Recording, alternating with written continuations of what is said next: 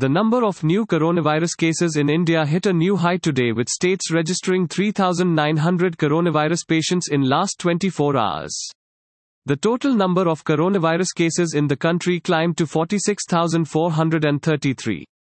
Tamil Nadu became the second state after Maharashtra to add more than 500 cases in a day.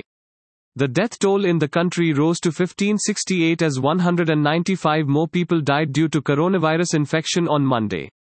Maharashtra was the only state to record over 500 coronavirus related deaths.